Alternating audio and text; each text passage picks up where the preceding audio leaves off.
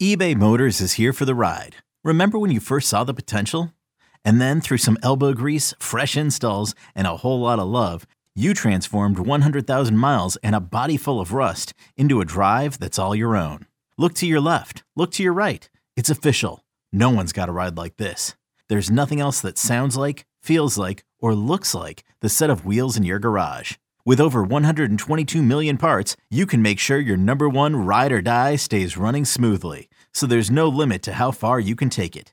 Brake kits, turbochargers, engines, exhaust kits, roof racks, LED headlights, bumpers, whatever your baby needs, eBay Motors has it. And with eBay Guaranteed Fit, it's guaranteed to fit your ride the first time, every time, or your money back. Plus, at these prices, well, you're burning rubber, not cash. Keep your ride or die alive at ebaymotors.com. Eligible items only. Exclusions apply. You could spend the weekend doing the same old whatever, or you could conquer the weekend in the all-new Hyundai Santa Fe.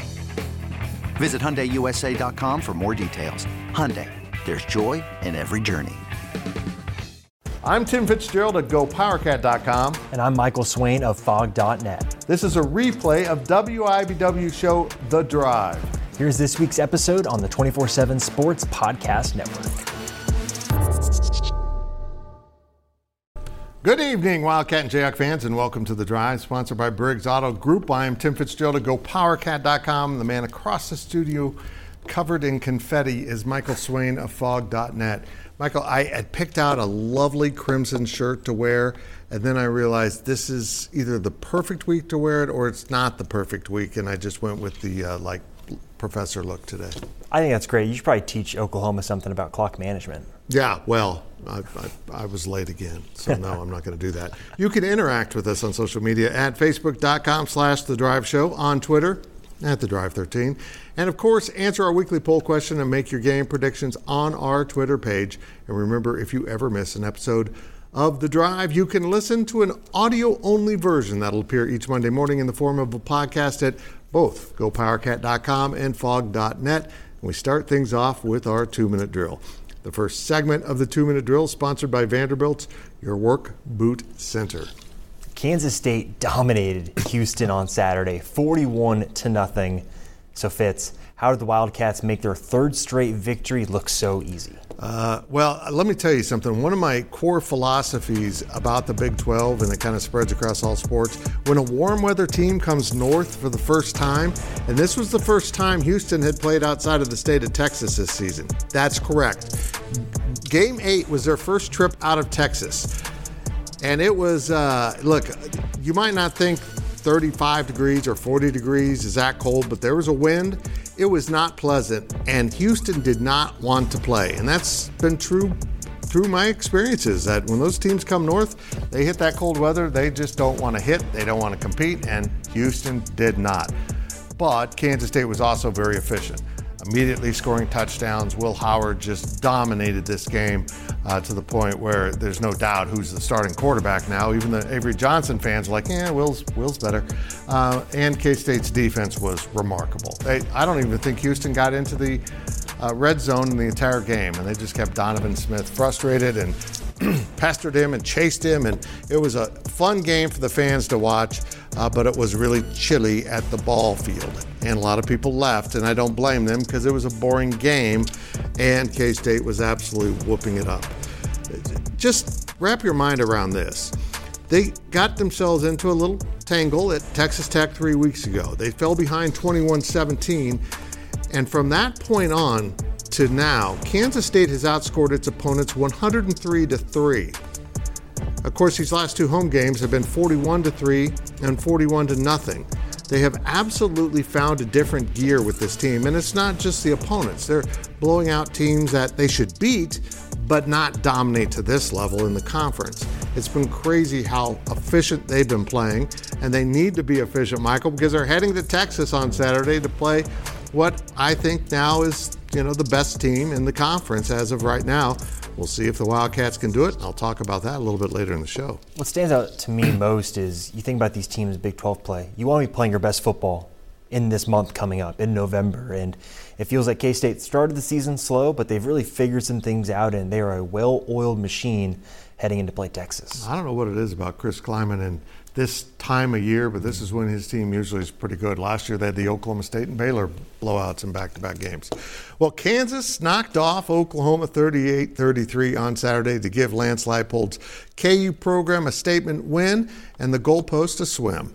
Michael, was that the oddest game you have ever covered? Uh, yeah, I think so. Fitz, I mean, we could check off a lot of boxes here. You like quarterbacks throwing it to the other team? I've got you covered. Dillon Gabriel started the game, uh, for Oklahoma at least, with the pick six to Mello Dotson, who didn't play much because he is banged up. And that play for me set the tone of this game. I think KU needed some weird things to happen to win, and that's exactly what took place. Then you look in the second half, right? Jason Bean throwing two interceptions that at the time you felt like were probably game changing, right? KU can't win games when they're turning the ball over twice in the fourth quarter. Just look two weeks ago to KU's trip to Stillwater. What happened there? But the weather delay. I think for me, this is where things really started to shift, where Oklahoma came out of this hour long lightning delay, and they looked like the Oklahoma team that you expected to see, right? Dominating the trenches, running the ball really well. And then halftime came, and that for me is really the real point where things really shifted, where KU's defense came on really strong. Oklahoma had six drives in the second half, scored on two of them.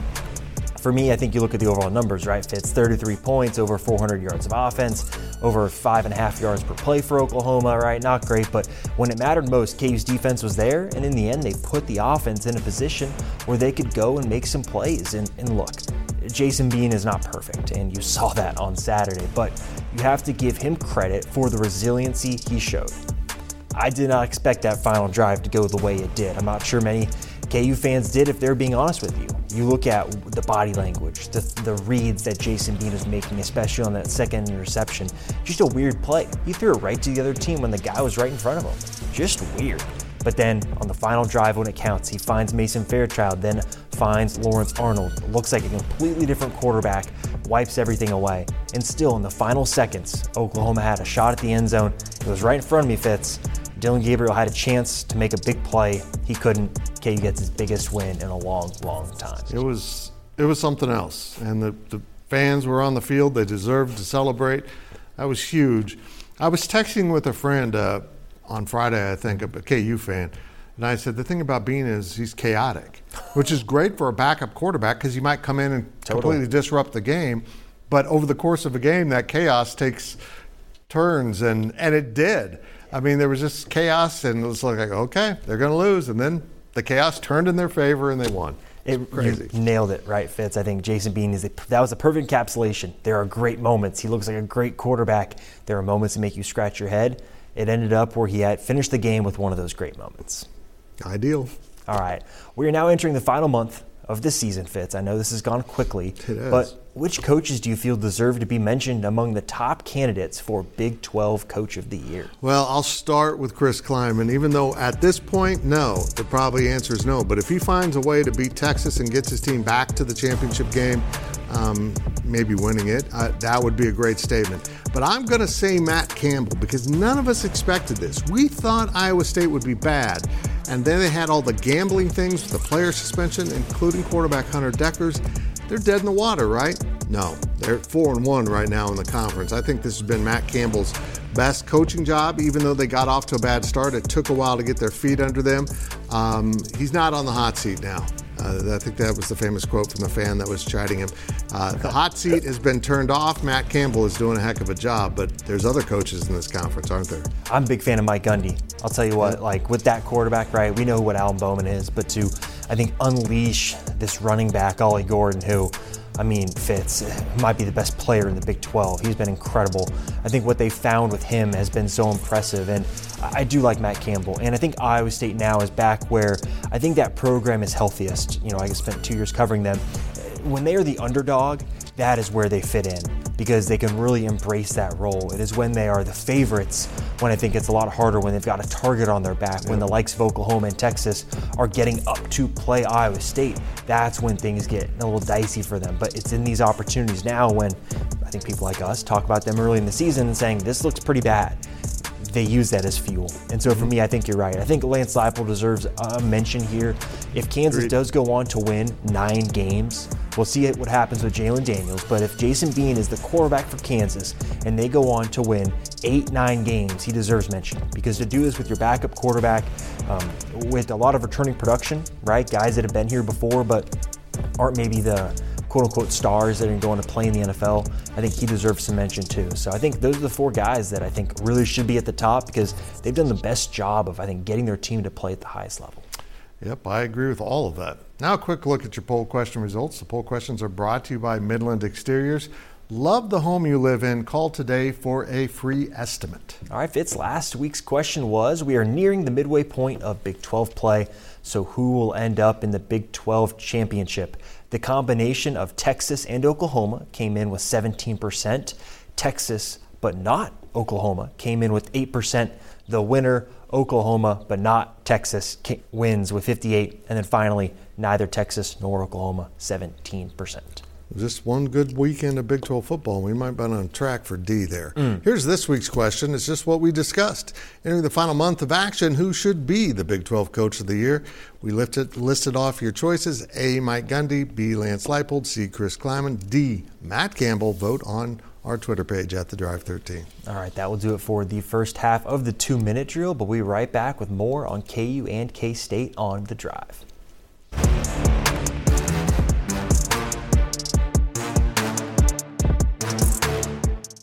Hiring for your small business? If you're not looking for professionals on LinkedIn, you're looking in the wrong place. That's like looking for your car keys in a fish tank.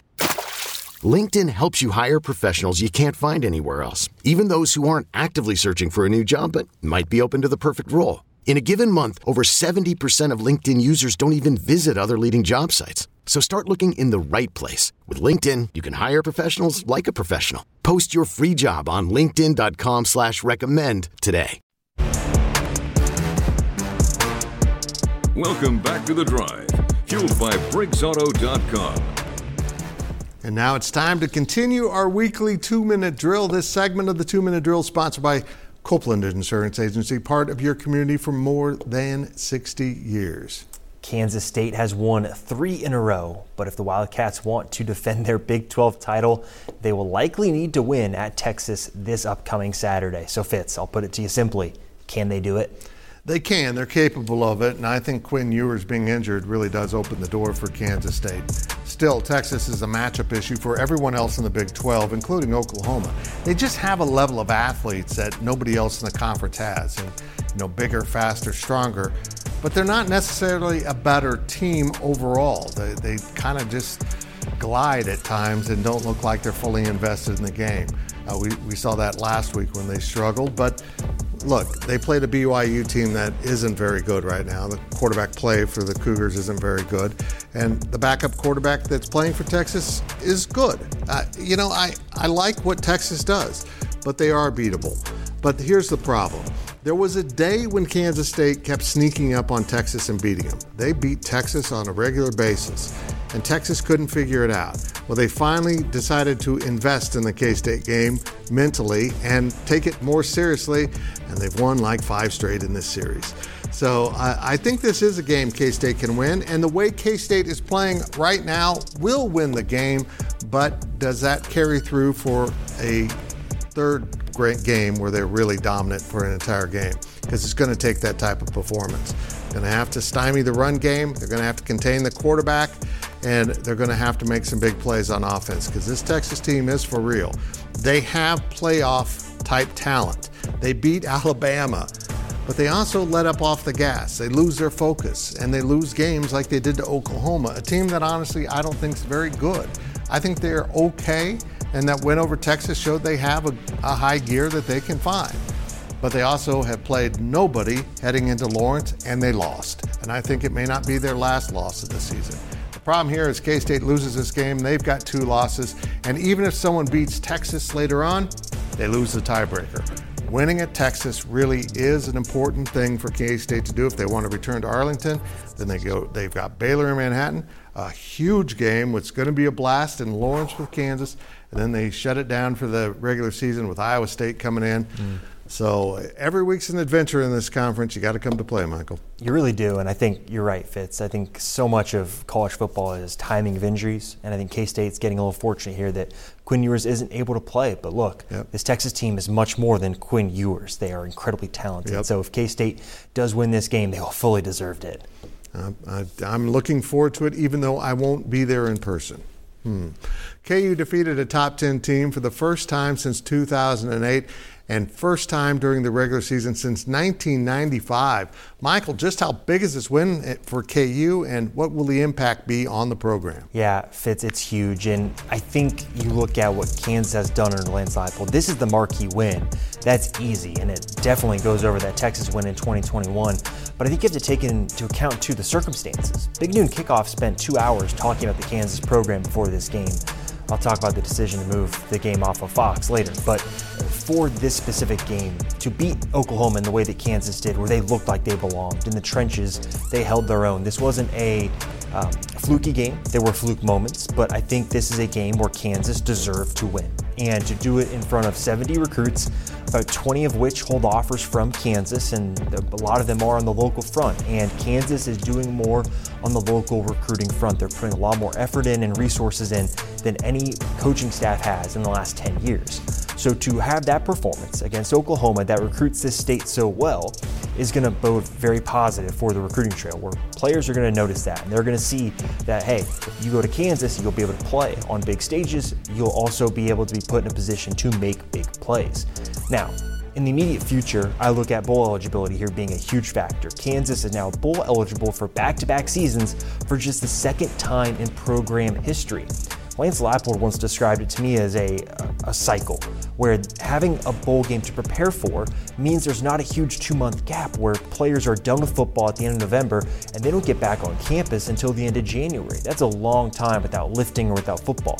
And the bowl game gives KU another chance to continue playing, to continue preparing, get younger players reps. And all of this feeds into itself, Fitz, where this program that Lance Leipold describes as being one that's going to develop high school talent. Well, how do you develop talent? Through practice. And so they're going to get a bunch more time to practice, a bunch more time to get recruits on campus to see what is going on in Lawrence. So overall, I think a look at this game and this win, uh, it's a perfect time for Kansas considering um, what is going on this season with KU, and I think it's going to be really positive going forward. Yeah, it uh, it's impressive, and it kind of strikes me that Bill Snyder's program turned the corner by starting to beat Oklahoma too. It it is a, a step on the ladder that you got to clear if you want to be at the top of the conference. It's been that way for a long time. And now we step out of bounds, and out of bounds is brought to you by Dara's Corner Market. We love local, and we are local for you. Well, the World Series between the Arizona Diamondbacks and Texas Rangers is underway. I don't know if you know that. Does America care, Michael? Should America care about baseball at this point? Yes, it should. I don't know if America cares. Like, no. I've got a friend that's a Rangers fan, so I'm getting texts about it all the time, but Fitz, I've not watched it out. And I love baseball. Like, I'm a Giants fan. I'm all about playoff baseball, but something about the Rangers and Diamondbacks doesn't really get me going. If it was Philadelphia, maybe, because I think that's a very passionate sports town, but I don't know if America's getting up for it. I'd love to see what the ratings look like here at the end of the series. I think the financial inequities in baseball are really yeah. coming back to haunt it, uh, but also the inequities in exposure because. Um, if you're the white or the Red Sox and Yankees, you're on. Every time you play each other, you're on. And there's just a huge advantage and the kind of it's a self-fulfilling prophecy of only so many people only people want to watch these games. Well, it's the only games you show. So once two teams like this are in the World Series, America's like, "Who? We haven't seen them all year and they're the best teams." It's I, baseball is its own worst enemy. Now let's hear from our fans. Our fan question is sponsored by Meadowlark. Retirement Awaits in Manhattan, where you can live your way every day. Here's our fan question. Okay, fellas, did you expect the Big 12's newcomers to be this bad? Thank you, Sid and Salina. No, I thought they'd be towards the bottom. I thought UCF would be more competitive, mm. BYU maybe a little better, but they're bad. They're all bad. Yeah, I thought BYU would actually be better because I felt like the trenches is where these teams that are coming from the G5 to the Power 5 level have to take time to recruit. Right. I thought BYU would be there in the trenches and have the quarterback play with Kedon Slovis to do it. Uh, they've not been able to. I think UCF, I kind of saw this one coming, and it's pretty fun to watch uh, that fan base uh, get humbled a little bit. Yeah, I mean, it's it's brutal to watch them right now. They're if they play each other, they'll win. Someone will win. Someone it's happened once. Right. Uh, remember to ask your questions on our Facebook page and on Twitter at the Drive 13. When we return, we will look at our predictions here on the Drive.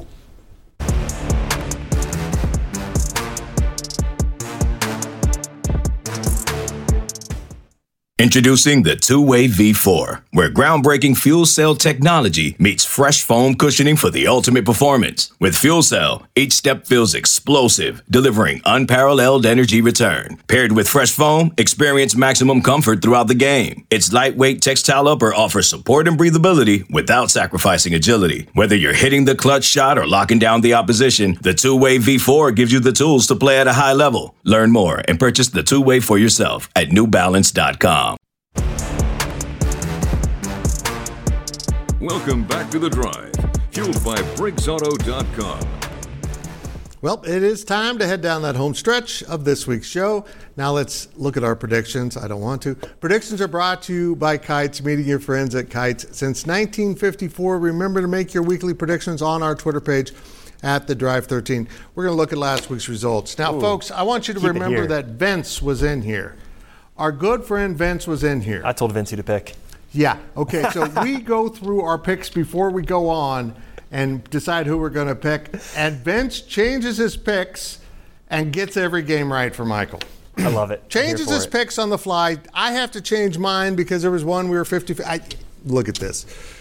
Michael's in the lead. I'm depressed. I'm just depressed. I don't know what happened. Here's this week's picks. Let's start off with K State at Texas. Texas is a six and a half point favorite at home. The fact that it's down to that says a lot. I I like the points here. I'll take you know K State not losing by more than seven points or six and a half. I'll take Texas at home covering that six and a half number. Um, let's go to Iowa State next, where KU travels to Ames. We've got as a pick 'em. Look, it's a night game in Ames. I'm not picking against Iowa State in this situation. Give me the Cyclones in this I'm one. a, I, I'm a being believer now. Ooh. I'm, I'm going with KU. Okay. Uh, I don't know what I just did. Uh, and our last game of the week is, of course, Bedlam, Mm. Oklahoma at Oklahoma State. Oklahoma always wins this game, and they're a six and a half point favorite. Michael, Give me Oklahoma. I think they'll be playing mad after choking the game against KU. I'm going to go with Oklahoma State. I think they're playing really good football. I mean, that running game Yeah. they now have uh, is pretty impressive. I don't think Oklahoma's that good. If Oklahoma State and K State both win, we could be on course for a non OU UT championship game. Those two teams will be in the driver's seat. Amazing. Again, make your picks on our Twitter page at the Drive 13. And now it's time for our On the Clock segment. On the Clock is sponsored by Carpet One. Buy local for a strong local community. We start with Michael Swain of Phog.net. Fitz, I'll keep this one quick. I want to talk about TV networks. Uh, Oh, boy. Fox, in about uh, two minutes left in the third quarter during Saturday's game, made the decision they wanted to put Oregon and Utah on Fox instead of a game that KU was leading. And Oklahoma had the ball in KU territory, looking like they're about to go take the lead. And they decided to go to Oregon, Utah, which put people like myself who recorded the game uh, out of luck because at that point in time, you can no longer watch the rest of the KU game. So if you're going to look back and see the end of the game, try and watch some film, you can't. It's terrible for the consumer. It's a silly thing that they did because it ended up being a blowout anyway with Oregon winning. So total waste of time and a joke move from Fox to do that when a game that was clearly trending towards being an exciting finish. Did they did they put it on FS2 or anything? They put it on Fox Sports 1. Okay. So if you recorded it, you're kind of out of luck unless you're in the region. At least they kept showing it. Uh, I'll just stick with this topic. Fox is a major media rights holder for this conference, for the Big Ten, for other conferences, and they often don't send announcers to the games. They regularly send have remote announcers that do multiple games in a day, and they're ill prepared. I don't understand why a network would invest this much money in a product like college football and then not take more pride in its product. Furthermore, I'm a little baffled why ESPN would send the Longhorn Network anchor to cover the K State game the week before K State plays Texas. And by the way, if you don't know this, those announcers get private sessions with the head coaches and coordinators to talk about game plans. The guy basically works for the University of Texas. Networks are just strange, and I don't get it, Michael. I don't understand some of the stuff they do, but they have the money, and we have to play their game. And that's it for this week's edition of The Drive. We will see you next week right here. I won't be here. And all week on social media. From producers Matt Damon and Ben Affleck, explore how art and music sustained hope during the siege of Sarajevo, thanks in part to humanitarians and the band U2. Kiss the Future. New documentary now streaming exclusively on Paramount Plus. Go to Paramount Plus to try it free. Terms apply.